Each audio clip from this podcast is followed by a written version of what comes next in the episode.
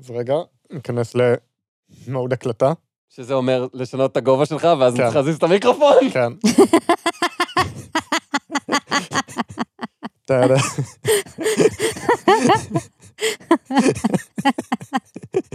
כאילו זה הפתיח, אוקיי.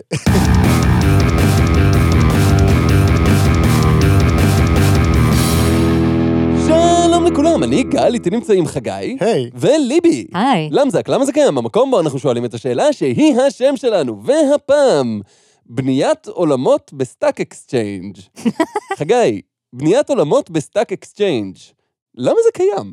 אז אתר Stack Exchange הוא אתר קהילות של שאלות ותשובות, שהתחיל במקור מתוך אתר שנקרא Stack Overflow. שמפורסם בקרב מתכנתים בתור המקום שבו כבר פתרו את הבעיה שאתה מנסה לפתור, או לכל הפחות שאלו בדיוק את השאלה שאתה שואל ב-2014, אבל אף אחד לא ענה.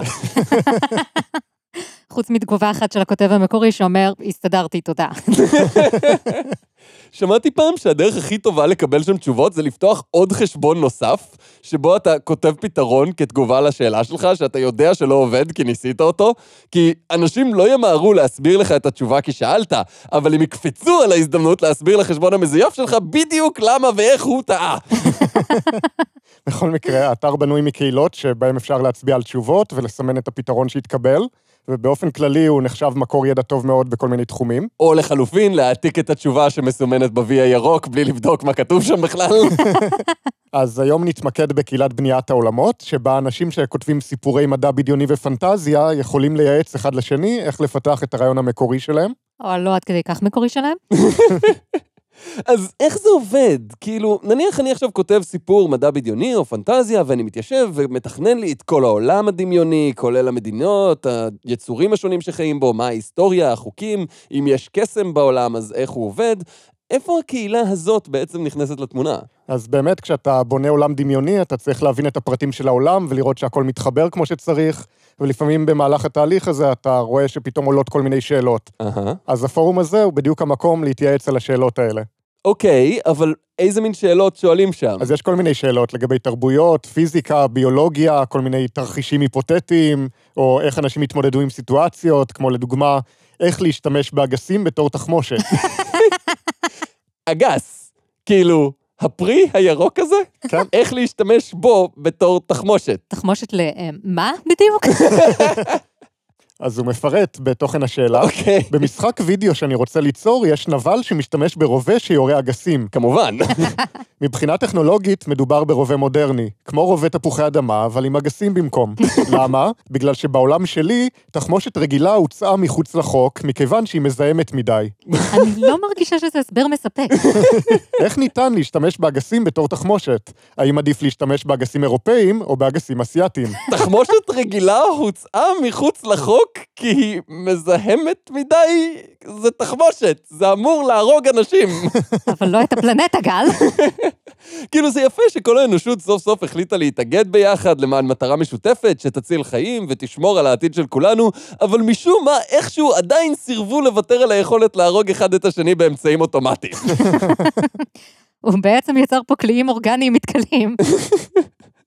מישהו בכלל ענה לשאלה הזאת, תגיד לי, בוודאי. באמת? הוא קיבל מגוון של תשובות שונות על הדרכים להשתמש באגס בתור תחמושת, כמו למשל, לחתוך את האגס לפרוסות בקוטר הרצוי ולהקפיא בחנקן נוזלי. אם יש לך חנקן נוזלי, אני לא חושב שאתה צריך את האגס יותר בתור תחמושת. אפשר גם להשתמש באגסים לפיזור הפגנות. אגסים בוסריים יהיו קשים יותר ויגרמו לפציעות, אגסים בשלים יהיו רכים וייצרו בלאגן דביק שיעכב את המפגינים, והוא מציין שתוכל לטעון שעל ידי יריית אגסים בשלים אתה בעצם מסייע למפגינים כי אתה נותן להם מזון טרי.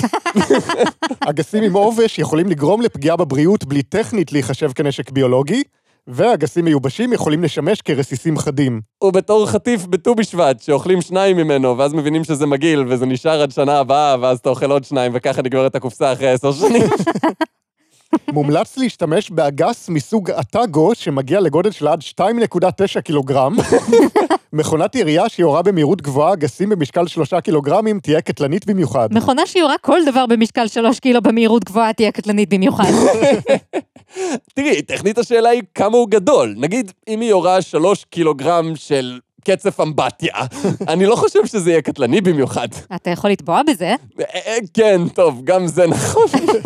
ואחד המגיבים שאל, מה לגבי רימונים במקום אגסים? זה נשמע יותר יעיל. בתגובה לזה אפילו היה מישהו שהסביר שבעברית המילה לפרי רימון ורימון יד, שזה הפצצה שזורקים, זו אותה מילה. וואי, בשום מקום אי אפשר לברוח מישראלים, אה? אגב, התשובה שנבחרה היא להקפיא את האגסים. כמובן. זה לא יעבוד באוגוסט. יש גם שאלה אחרת ששואלת, איך מטריושקות מתרבות? מטריושקות? הבובה הרוסית הזאת, שזה בובה בתוך בובה בתוך בובה, וכולם קוראים לזה בבושקות, אבל זה לא השם של זה, אבל אם כולם קוראים לזה ככה, אז אולי זה כן השם של זה, ואז אתה נכנס להידרדרות ספירלית של תהייה קיומית ומנסה להבין מה זה שם בעצם. כן, זה. אה, בכל מקרה, אז הוא כותב בשאלה, התיאוריה שלי, אני מאמין שמטריושקות מתרבות באופן א-מיני.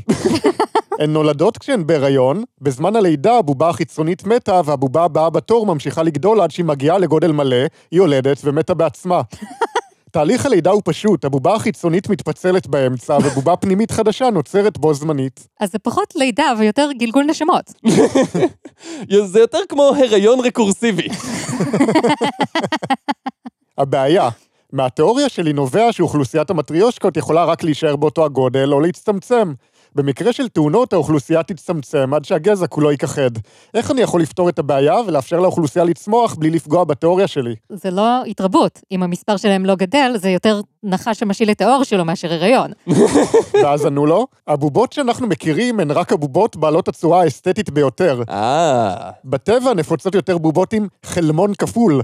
כשהשכבה החיצונית מתה, יש בפנים 2-3 בובות.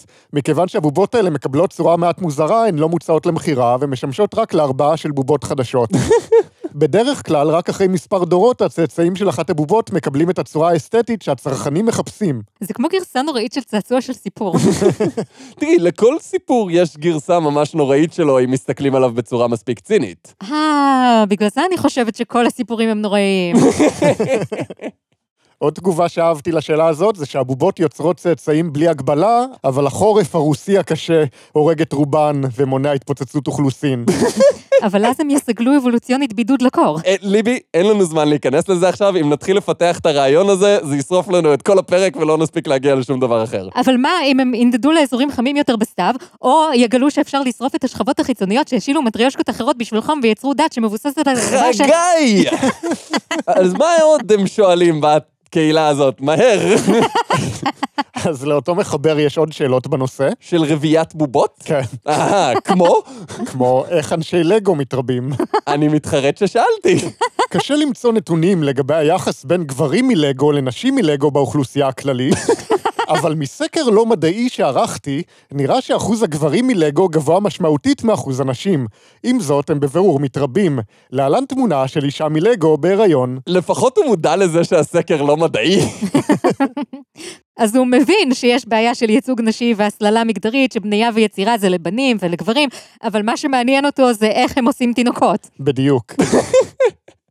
אוקיי, והוא הביא תמונה שמוכיחה את זה, והתמונה הזאת היא פשוט פוטושופ גרוע שעושה זום על עיגול מסביב לבטן שלה ומגדיל אותו.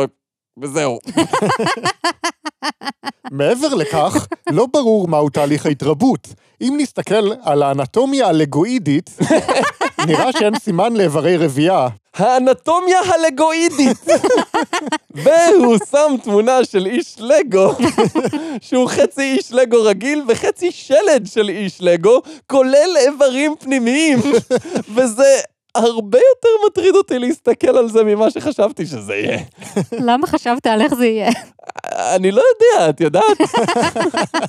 על מנת ליצור עולם ריאליסטי מבוסס לגו, אני מעוניין לפתח פתרון שמסביר איך אנשי לגו מתרבים. אני לא מחפש פתרון שמצריך התערבות אנושית. אם הלגואידים בעצמם יכולים לבצע את התהליך באופן ביולוגי או טכנולוגי, זה בסדר. אפשר שהם יתפעלו מפעל ייצור קסום של... ליבי! לא משנה. תודה רבה. עריכה, אני יוצא מנקודת הנחה שאנשי לגו לא יכולים לראות או להבין את הקיום של בני אדם, שמבחינתם קיימים במימד שונה.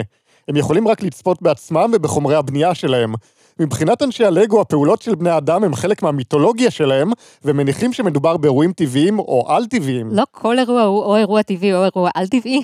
תראי, טכנית, אם אירוע על-טבעי קורה, הוא קורה בטבע, וזה פשוט מעיד שהטבע מכיל דברים שלא ידענו עליהם, ואז כל הדבר הזה היה טבעי מלכתחילה. אז מעכשיו אני פשוט יכולה לדמיין שאנשי הלגו מאוד מתעניינים בכל מה שאני עושה, ואז אולי אני ארגיש סוף סוף טוב עם עצמי. את יכולה לנסות? אבל זה לא יעבוד. כנראה. תשובה, כאשר אנשי לגו מתים, שלושת החלקים העיקריים שלהם, ראש, גוף ורגליים, מתפרקים ונשארים במצב הזה עד שמקור אנרגיה סביבתי, כמו ברקים, רעידות אדמה, סופות וכו', יוצר אדם חדש משלישיית חלקים קרובה. האדם החדש נולד מבוגר, ונוצר על ידי חיבור ספונטני של ראש, גוף ורגליים, ולכן יהיה לו שילוב חדש של תכונות אופי וכישורים. מהבחינה הזאת הם פועלים לפי תיאוריית הבריאה העצמונית של למרק, ולא לפי תיאוריית האבולוציה של דרווין. וואו, הבן אדם הזה ממש מחבב את התמה של חיים שנוצרים מתוך המוות, ואני ממש מתחברת לזה, זה ממש עמוק. כן, אני רק מחכה שגל ייכנס עכשיו להסבר על כמה זה לא מדעי, אבל זה סבבה. מה? כן. אבל זה פחות כיף. הכיף האמיתי, חגי, הוא בלדייק.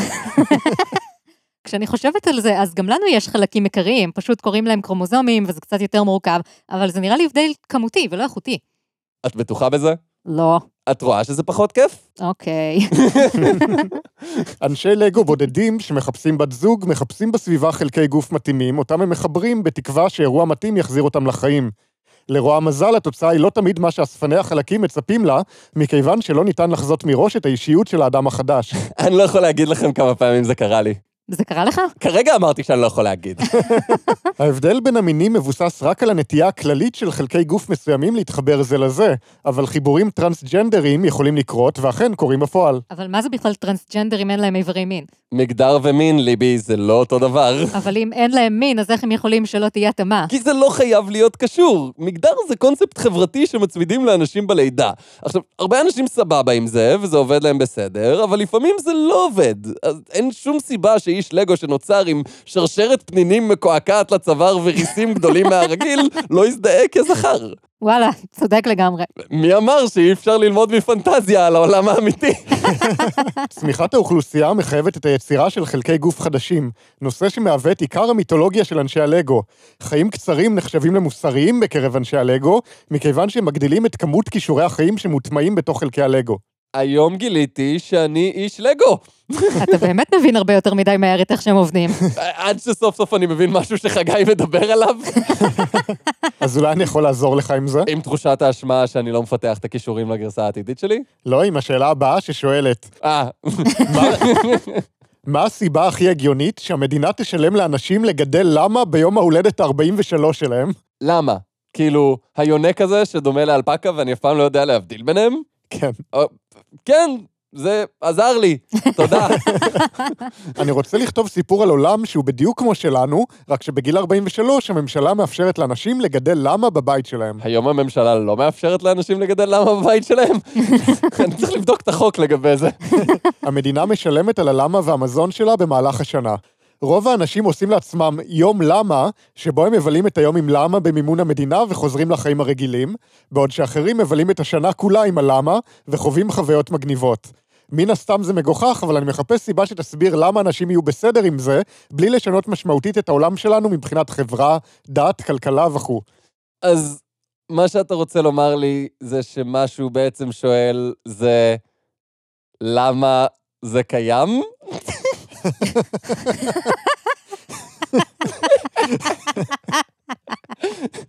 אוקיי, אוקיי, זה כל כך ספציפי שאני חייב להניח שזה מבוסס על משהו.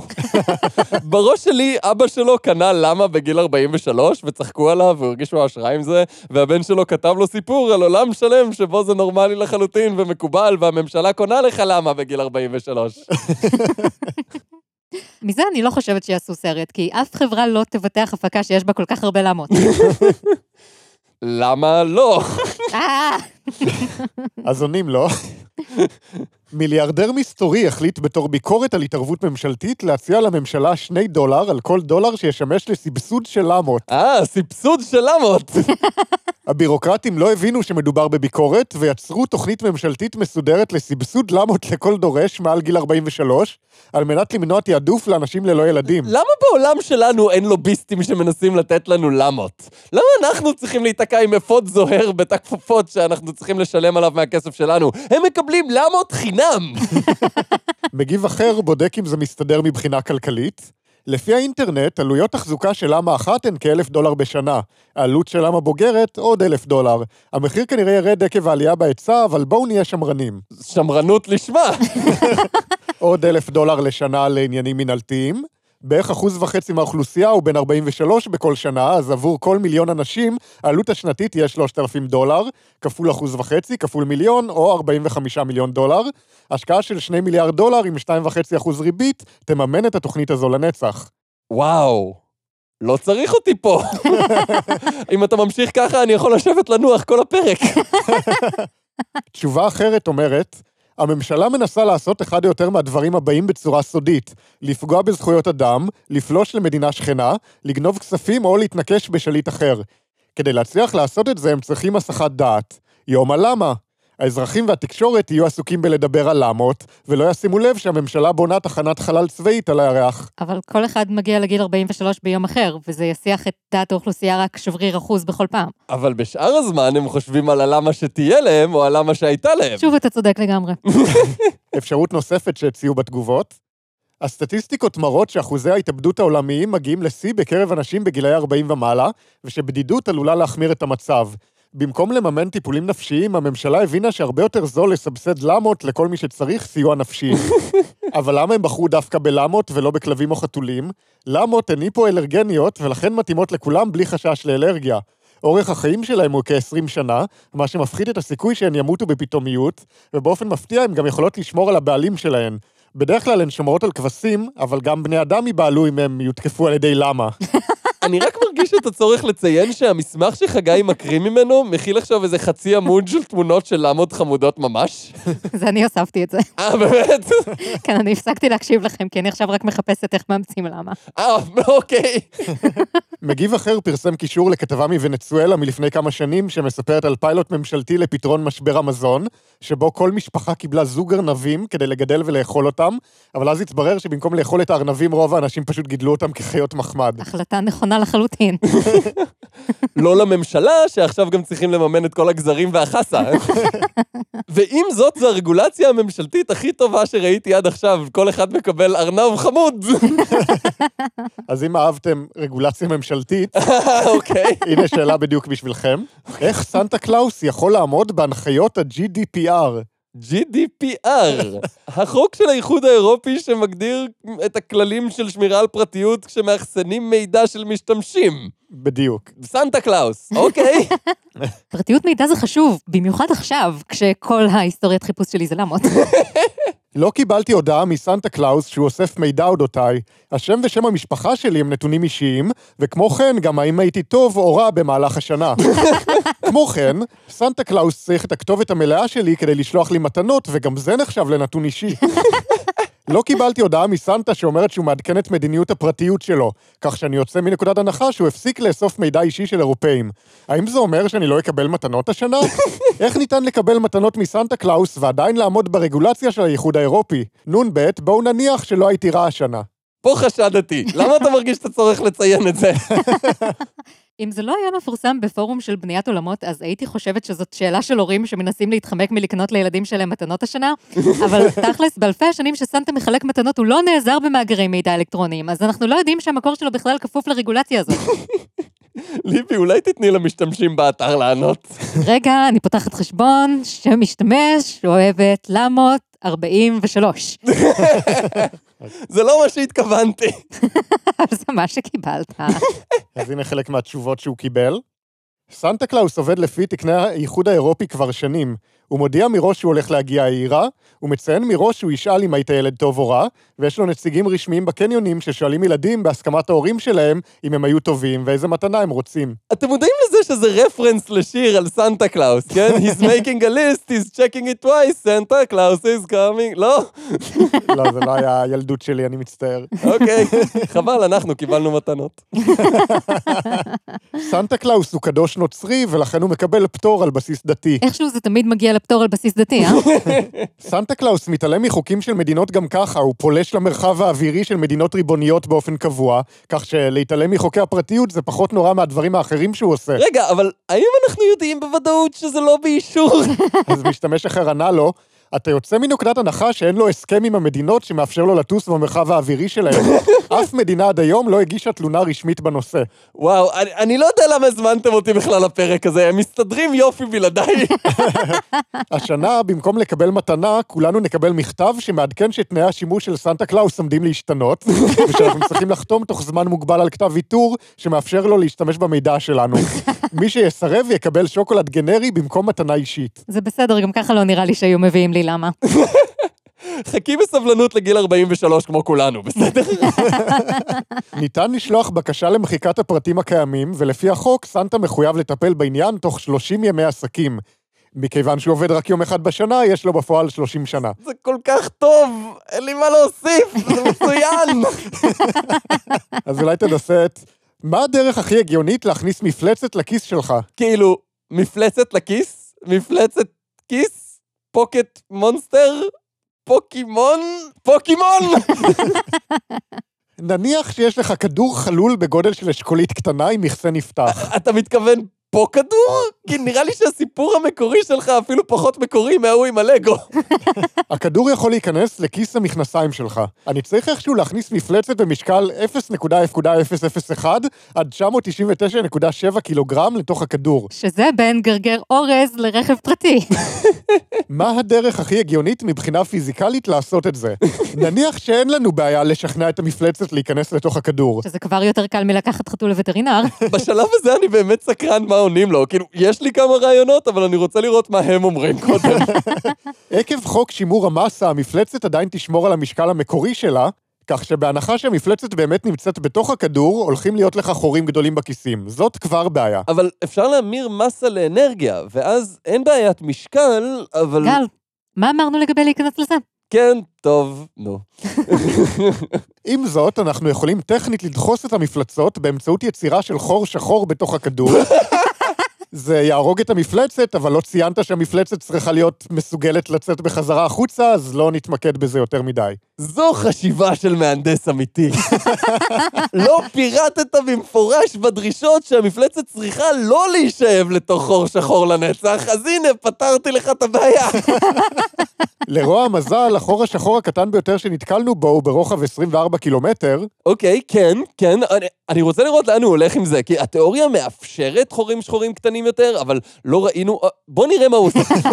אז אנחנו צריכים ליצור מכנסיים עם כיסים מחומר אקזוטי שיצליח לסחוב את המשקל, ודרך לבטל את כוח המשיכה של החור השחור, וגם אנחנו צריכים כדור ממש גדול.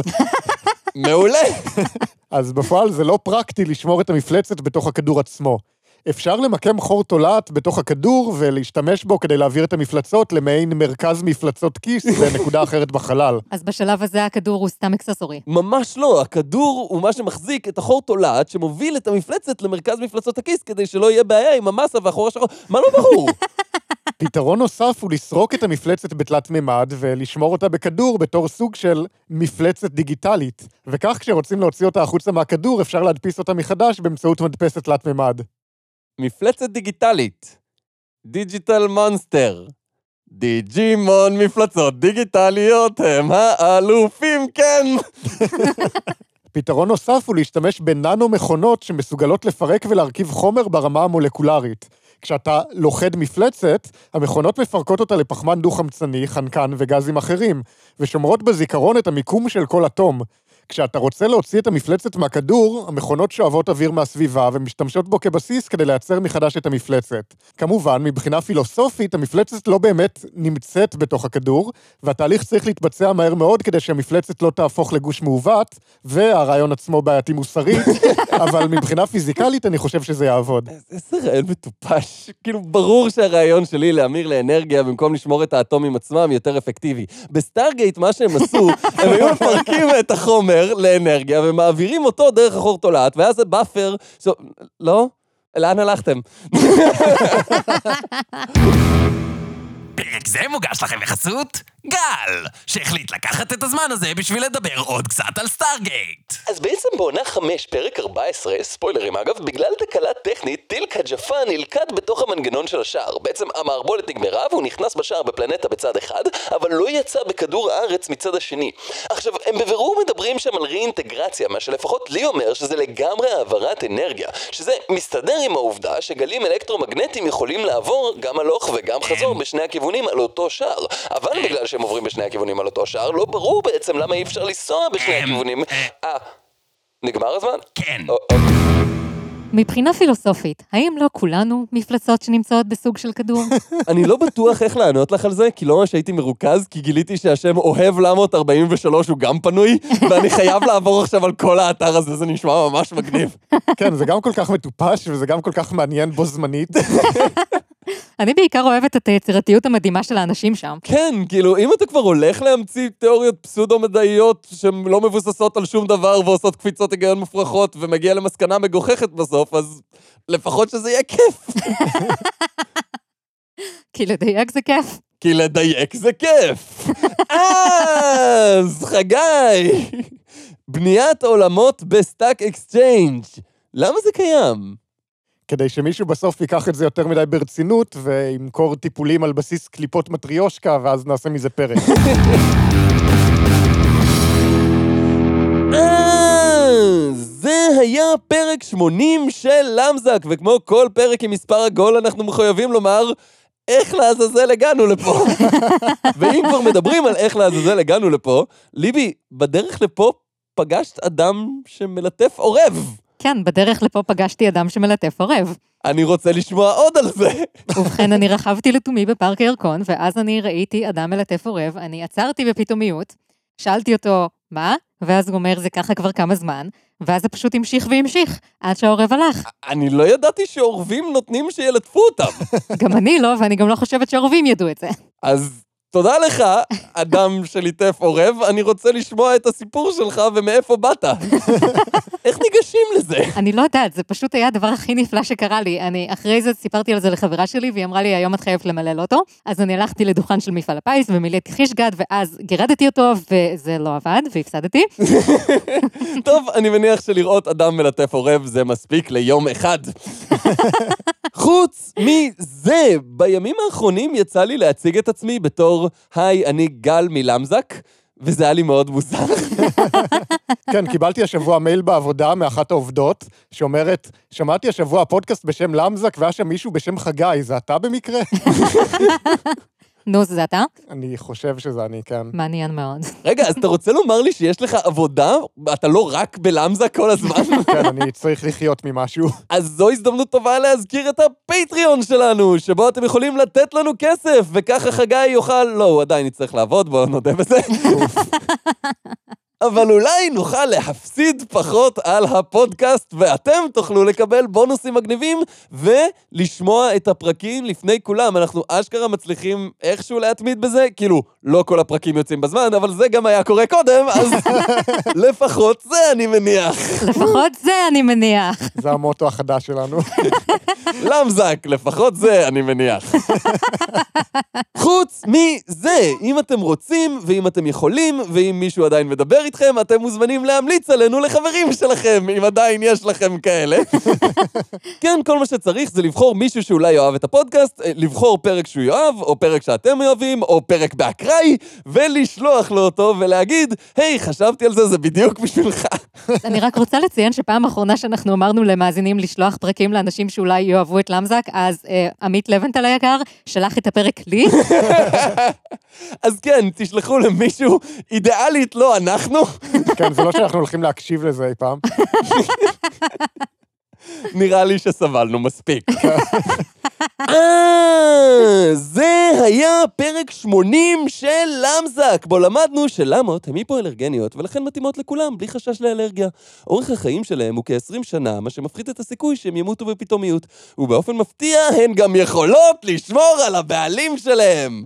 אז אה, ביי! ביי. ביי.